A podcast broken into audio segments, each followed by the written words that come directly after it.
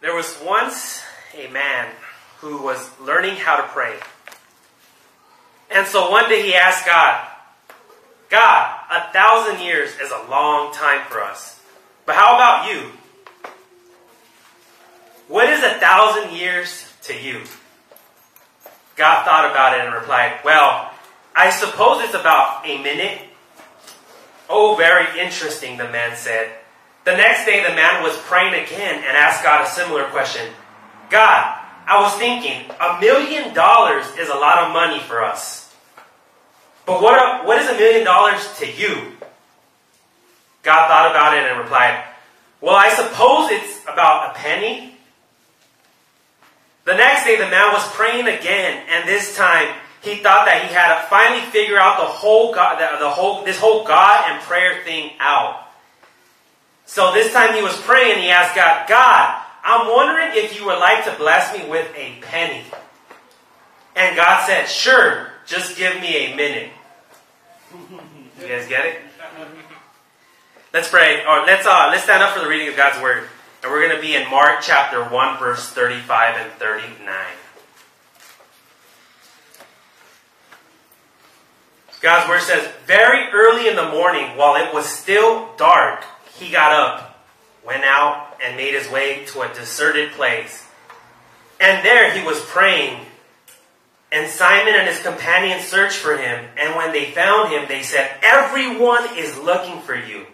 And he said to them, let's go on to the neighboring villages so that I may preach there too. This is why I have come. He went into all of Galilee, preaching in the synagogues and driving out demons. This is the word of the Lord. Thanks be to God. Let's pray that God will speak to us this morning through His holy word. Heavenly Father, we ask, Lord, that you would speak to us this morning through your word, Lord, as we discuss and talk about prayer, Lord, as we hear, Lord, that you want us to spend time with you in prayer, Lord, early in the morning, late at night, in our quiet place, Lord, that we would be encouraged this morning to spend that intimate time with you, Lord, because Lord, we were made to have a relationship with you, Lord, and all our power, all our strength, everything that we do, Lord, should derive from you, Lord, your grace and your mercy to us, Lord. So encourage us, speak to us this morning, and bless your word, Lord. In Jesus' name we pray. Amen. Amen. You may be seated. So, brothers and sisters, this is us when we pray. Because when we pray, we think we know what we need. Sometimes we come to God and we know what we really want and need. Even when we don't need something, but we really, really, really want something, we pray for it anyway, do we not? And because we think we know best about our lives, we feel like God must agree with us when we pray.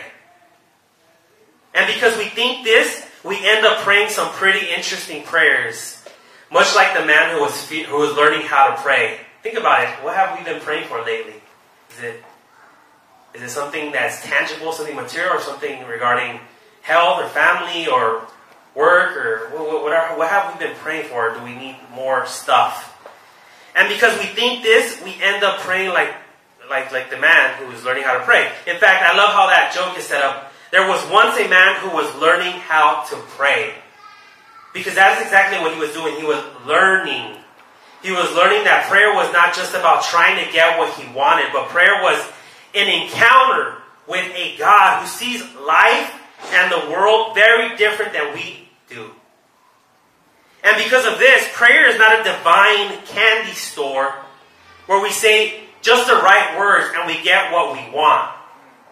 Instead, prayer really is an experience of having our perception change, whether it's how we view time and money or how our attitude is towards death, sickness, and our enemies. Prayer can teach us things. And that's what happened to the man learning how to pray. He had his perception change. And then on top of that, the man who was learning how to pray learned that you cannot trick God in your prayers. God is not a fool and not gullible. God cannot be manipulated. And there are no secret words that if you say these words the right way, then you can make God do whatever you want. You cannot force God to do anything or answer any of your prayers. You have to let God be God. Amen? Amen? Otherwise, you're not praying to God, the creator of the universe. You're only praying to a God, the one who you have created in your own imagination, which would be idolatry. But wait a second, you might say, what is the point of praying at all then? If I'm not really going to get what I want, then why do we pray? Why do we pray if we're not going to get what we're asking for?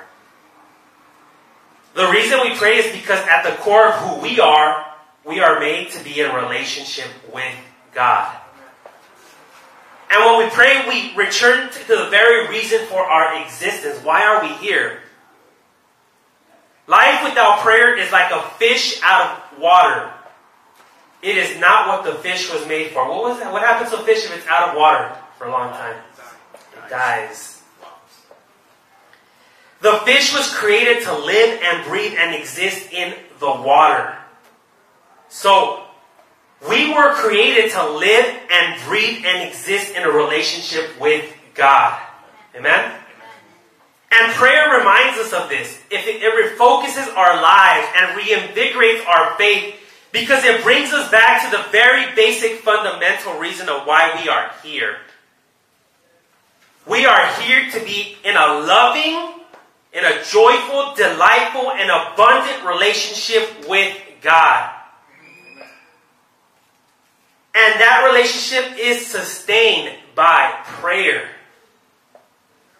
So if you're not feeling that love, that joy, that delight, and that relationship, that connection, that closeness with God, could it possibly be is that you're not praying enough or at all? And so as we follow Mark's narrative in this chapter, we're going to do a little quick review. We saw that the Lord calls first his first disciples in verses 16 through 20. And we've also watched him work preaching in the synagogue, verses 21 and 22. Casting out evil spirits in verse 23 to 28. And healing many that were sick, verse 29 and 34.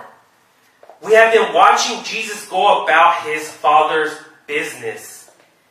As we have followed Jesus through these events, we have seen the preaching and the power of the servant. And today we're going to examine the priorities of Jesus. What are Jesus' priorities? And which was prayer and preaching. Prayer and preaching was Jesus' priorities. So these verses reveal the priorities that move the heart of the Savior. This brief glimpse into one early morning in his quiet time reveals what was most important to the Lord Jesus Christ. I want to look at these motivating factors because what was important to Jesus should be important to us. Amen? Amen? So let's join Jesus in his quiet time and learn what stirred his soul. As we see his passion revealed, let's ask the Lord to create within our own hearts a love for the same things. So our first point, Jesus made a priority of prayer. And we read that in Mark 1:30. It says,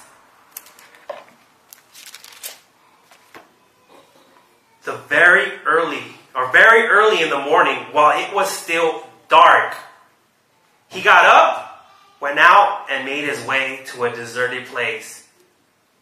And there he was praying. So remember what the previous day was like for Jesus. What was the previous day like for Jesus? We've been hearing these sermons and I just kind of did a little quick synopsis or a little summary. Did Jesus not have a busy day before? Was it not a busy day? It was the Sabbath day, and that day had demanded so much from Jesus. Do you guys have busy days? Yes. We do, right? And Jesus did too. After preaching in the synagogue, Jesus was confronted by a demon-possessed man. And Jesus cast out that evil spirit. He leaves the synagogue to go to Peter's house, presumably for lunch. Jesus had to eat. But when he arrives, Jesus finds Peter's mother-in-law sick with a fever, and Jesus heals her. When sundown comes and the Sabbath is over, all the people in Capernaum bring their sick and those possessed with demons for Jesus to heal them. He does this, no doubt, meeting people and helping them in the way into the night. So he was just serving all day and all night. It had been a wonderfully tiring day when God did amazing things. Jesus was busy doing the things that God had called him, the Father, to come and do. But now watch carefully what Jesus does. A late night does not prevent Jesus from an early morning meeting with his Father. Do we not have late nights sometimes where we're up late at night, whether it's whatever the case may be? Maybe we're reading the Bible, or maybe we're just out having dinner at a movie or something, you know? But if we're up late at night or we're working, the next day Jesus gets up early and he spends time with his Father. We are told that Jesus rose up a long while before daylight. Jesus headed out the door without anyone knowing it. It wasn't that he was unhappy with the accommodations at Peter's house and he wanted to check into the Marriott Capernaum or something.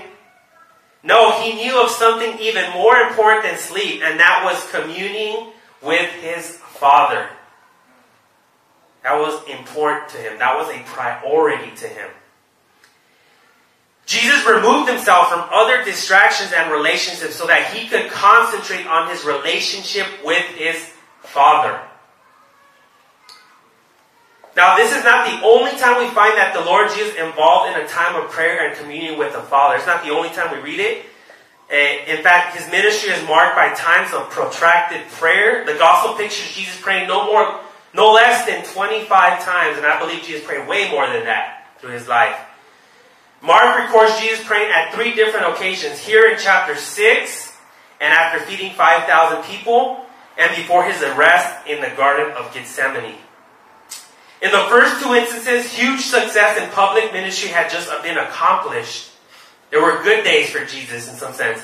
Both here and in chapter 6, Jesus prays and then sends himself and his disciples into a different location, removing them from the immediate crowd and the popularity that was surrounding him.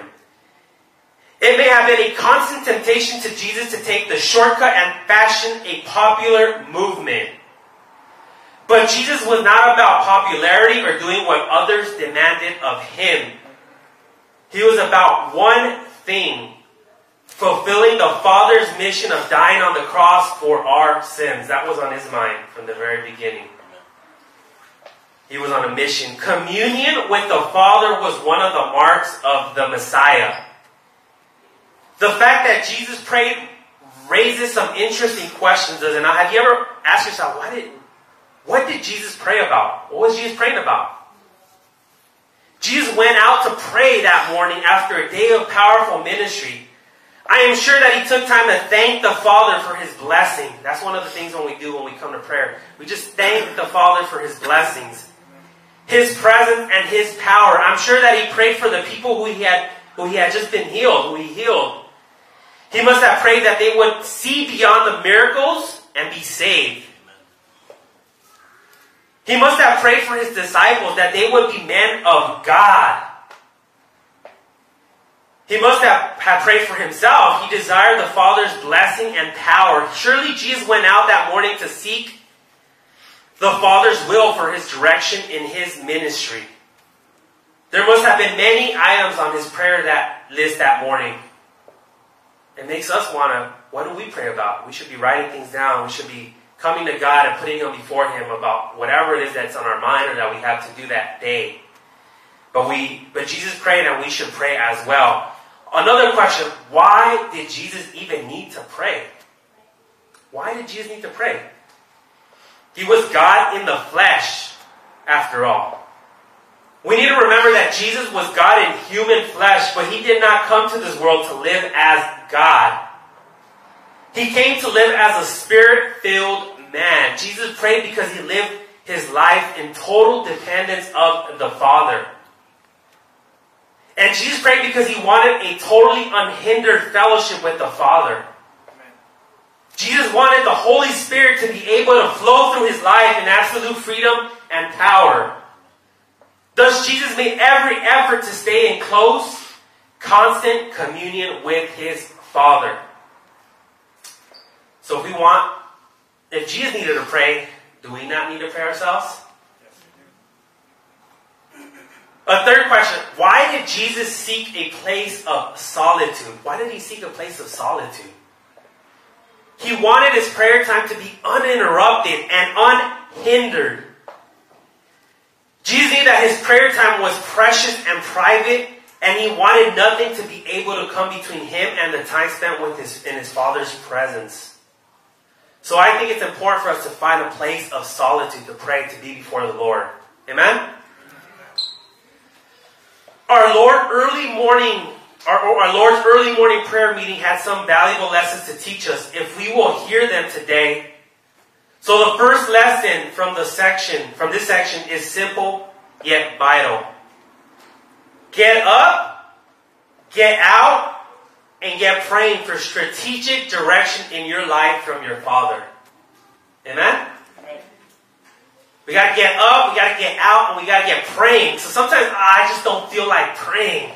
I mean, Saturday morning we have prayer here at 5 a.m. with the women. Honestly, I give them commendation because who wants to get up at 5 in the morning to come and pray on a Saturday? Not many people, but they do it. And I'm sure God blesses the time that they're here.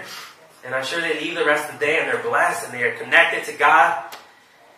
So get up, get out, and get praying. And I think we got to find more time to pray us. And not only as a corporate, as a church, but individually.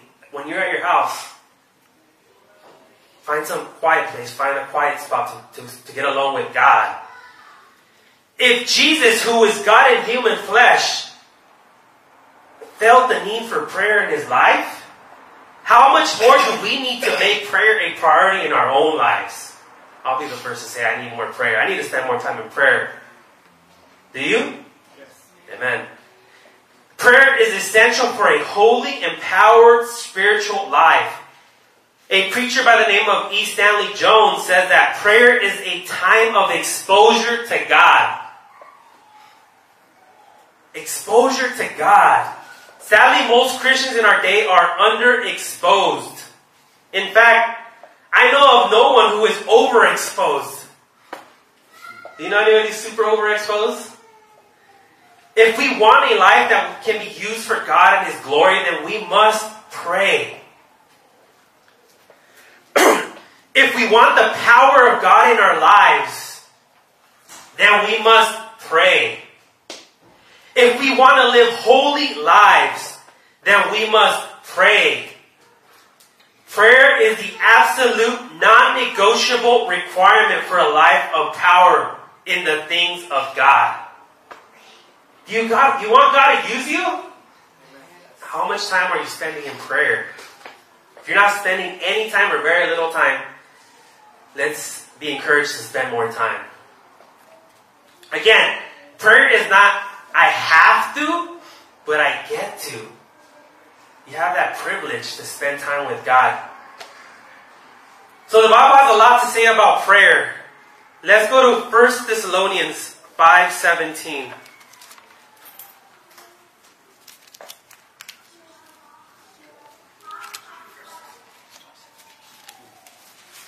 You guys know my memory, right? It says, pray continually. Or always be praying. Let's go to Luke 18. Luke 18 verse 1.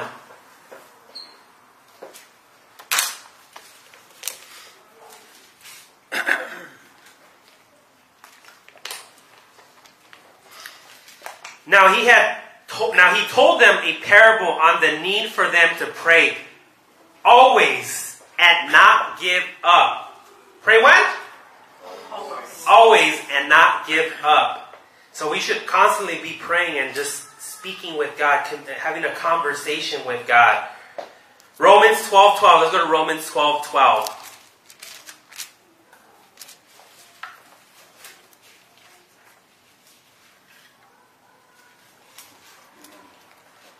It says, rejoice in hope. Be patient in affliction. Be persistent in prayer. How should our praying be? Persistent. Let's go to Ephesians chapter 6. Verse 18.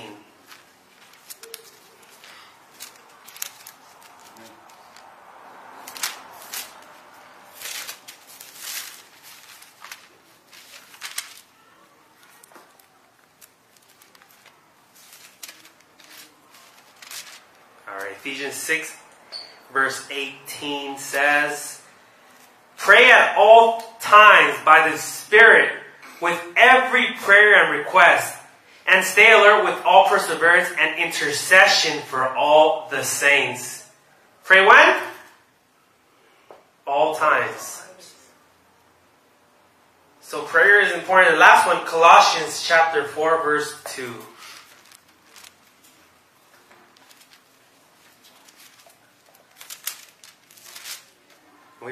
We went through the book of Colossians. Chapter 4, verse 2 says, Amen. "Devote yourselves to prayer. Stay alert in it with thanksgiving." How are we to be in prayer? Devoted, right? So that's a lot of scripture about prayer. So prayer is important. It gives us great examples of prayer. We've seen great examples of prayer in Scripture with Abraham, with Moses, with Hannah, with Samuel, with Elijah, Elisha, Ezekiel, Jonah, Paul, and of course, Jesus. Jesus gives us instructions on how to pray. Let's go to Luke chapter 11. Luke chapter 11.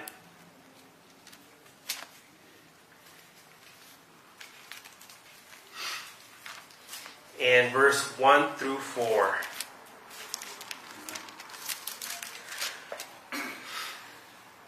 And it says, "He was praying in a certain place, and when he finished, one of his disciples said to him, 'Lord, teach us to pray, just as John also taught his disciples.' He said to them, 'Whenever you pray, say, Father, your name be honored and holy, your kingdom come. Give us each day our daily bread, and forgive us our sins, for we ourselves also forgive everyone in debt to us. And do not bring us into temptation.'" That was Jesus teaching his disciples how to pray. He even gives instruction as how not to pray. Let's go to Matthew 6, verse 5. How should we not pray? Matthew 6, verse 5 through 8. And it says, "Whenever you pray, you must not be like the hypocrites, because they love to pray standing in the synagogues and on the street corners to be seen by people. Truly I tell you, they have their reward. But when you pray, go into your private room, shut the door, and pray to your Father who is in secret, and your Father who sees in secret will reward you.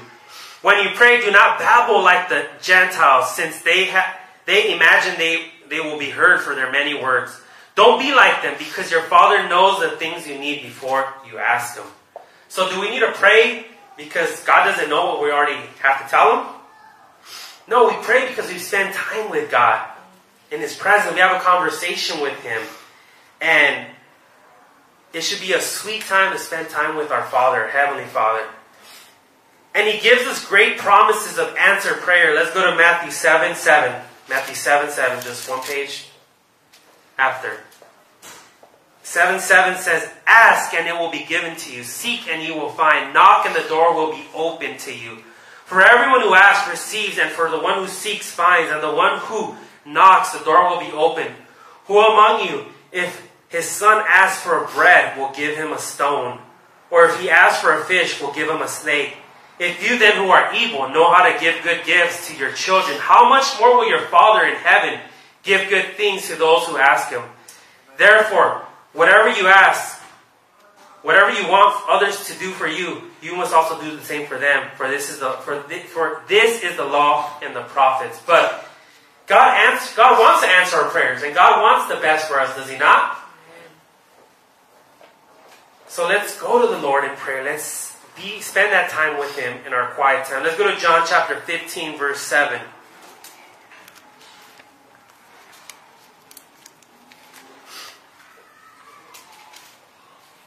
John 15, verse 7.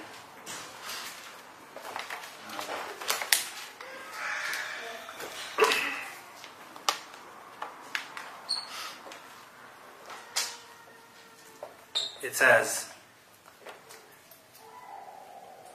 "If you remain in me and my words remain in you, ask whatever you want and it will be done to you."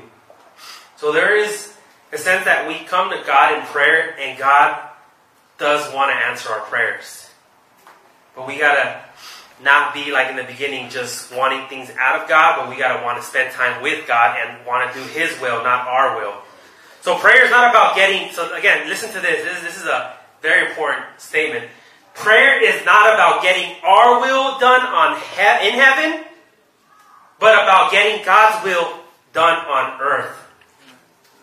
Prayer is about getting God's will done on earth and not about our will being done in heaven. When Jesus went out to pray, He probably prayed about the direction of His ministry. Surely He was asking the Father what He should do and where He should go next. Prayer must become a priority in our lives if we want to walk with Jesus. Do you want the power of God in your life? Do you want close fellowship with the Lord? Do you desire to be used to the fullest of your potential? If so, then you must make prayer a priority. We must make prayer a priority in our lives. Now, how? How do we do that? Set a time. Set aside a time to pray and stick to it. Set a time in your scheduling. When are you going to pray? It's worth noting that the setting of all three accounts of Mark's Gospel of Jesus praying, all of them, without exception, were during the night or early in the morning while it was still dark. Do you think there's a reason for that? I mean, Jesus was being persecuted by the crowds and popularity, and He would try to, early in the morning or late at night, try to find time to be with the Lord, with His Father. Jesus found a time to be alone with His Father. We also need to have a time of prayer just like the Lord Jesus. A time when we can get alone for unhindered prayer and for preparation for the service that God has called us to. The time was very early in the morning, Mark says, and that means that it cost the Lord Jesus some sleep in order to pray in this way. Are we willing to sacrifice a little sleep? I mean, it's hard for me. I'm sure it's probably hard for you as well. I want to sleep in the morning. My alarm, my snooze button, I keep the snooze button. Keep pressing that. 5 more minutes, you know? And then once you know it, half an hour has gone by. The flesh, right? When Jesus said the flesh is weak, the spirit is willing, but the flesh is weak. Prayer is not a matter of personal convenience. Prayer is not a matter of personal convenience. Prayer is not something that we just fit in the spare time that we can get after we do everything else that seems to be practically at least more important. But prayer entails self-sacrifice. It means that we're going to have to discipline our lives during the day to make time to pray. Hello. I know it's hard, but we got to do it. It should be a delight. It should be something we want to do, not something we are, twisting our ear to go and do. Find a place. Set a time. Now we got to find a place. Jesus went to a solitary place, a desert place. It's important to get alone with God. Alone time. You and God alone. It's not enough to meet together as a church, though that is necessary. It's not even enough to meet with your family. You need to have time with God alone. It helps to have a solitary place. Start thinking, where can I be with God alone? Where's a good spot to be with Him by myself? Maybe in your car. By yourself in your car early in the morning before work. Maybe in your backyard. Maybe in one of your spare rooms. That's why the Lord Jesus taught in the Sermon on the Mount that we ought to go to the closet, into a closet. There, pray to our Heavenly Father in secret. Find you a place where there are no distractions. Do we not live in a world full of distractions? Yes. Get away from the phone. Right here. This is a big distractor. Even for me and for all of us, I'm sure. Get away from the phone, the TV, the computer, and any other distractions. And pour your heart out to the Lord. Prayer was a habit in our Lord's life. life, and it must become a habit in our lives if we would have His power. We are the channel, the conductor of God's power. When we allow His power to course through us, then His voice, then the voice of the King will be heard throughout the world, and God will use us. I want that power, but if I would have that power, then I must pray, and I must pray often from a clean heart with pure motives. When we learn to pray like Jesus, God will bless our lives as He did His. Nothing should ever be allowed to crowd out our private time with God. Nothing. Neither time, tiredness, tardiness, treasures, nor tasks are more important than our time with Him. Amen? Amen. There is a rhyme that I read on here that reminds me of this priority. And it says like this: I woke up early one morning and rushed right into the day. Sounds like some of our days. I had so much to accomplish that I didn't have time to pray. Problems just tumbled around me, and heavier came each task. I wondered, why doesn't God help me? He answered, you didn't ask. I wanted to see joy and beauty, but the day toiled and gray and bleak. I wondered why God didn't show me. He said, but you didn't seek. I tried to come into God's presence. I used all my keys at the lock. God gently and lovingly reminded, my child, you did not knock. I woke up early this morning and paused before entering the day. I had so much to accomplish that I had to take time to pray. And that should be our attitude, that we have so much going on today, but let's take some time to pray and go before the Lord. So that's enough about prayer. Hope you guys are just motivated and encouraged to pray more. Point two, Jesus made a priority of preaching. As Jesus is praying, He is interrupted by Peter. Look at that. He's praying to the Lord, His Father, and here comes Peter, Andrew, James, and John to interrupt. They come and tell him that the people of Capernaum are looking for him. Just the night before, the people of the city had crowded around the door looking for help and for healing. Now, at the dawn of this new day, they had returned. The people are coming back. They want Jesus. And this excites the disciples. They are sure that Jesus is on the verge of superstardom. He's going to be a star, the disciples. They are certain that Jesus will be declaring Himself to be the Messiah and that He will begin gathering an army to deliver the nation of Israel from the domination of Rome. Because they wanted a warrior king. Think about it. I mean, the people at that time wanted a Messiah to be warrior king. They were not looking for a suffering servant, as Jesus came as a suffering servant. They come to Jesus to encourage Him to capitalize on this enormous popularity. And I'm sure they want Him to come back to the town to do more miracles, so that the people will cling to Him even more. They want Him to be that miraculous, popular Messiah. Jesus, however, refuses to allow the disciples or the people of Capernaum to dictate the direction of His ministry. And sometimes you have people pulling you one way, pulling you another way, pulling you. But if you're in prayer, you will know what God really wants you to do. And He has been in communion with His Father, and He knows what the Father wants Him to do. He's connected.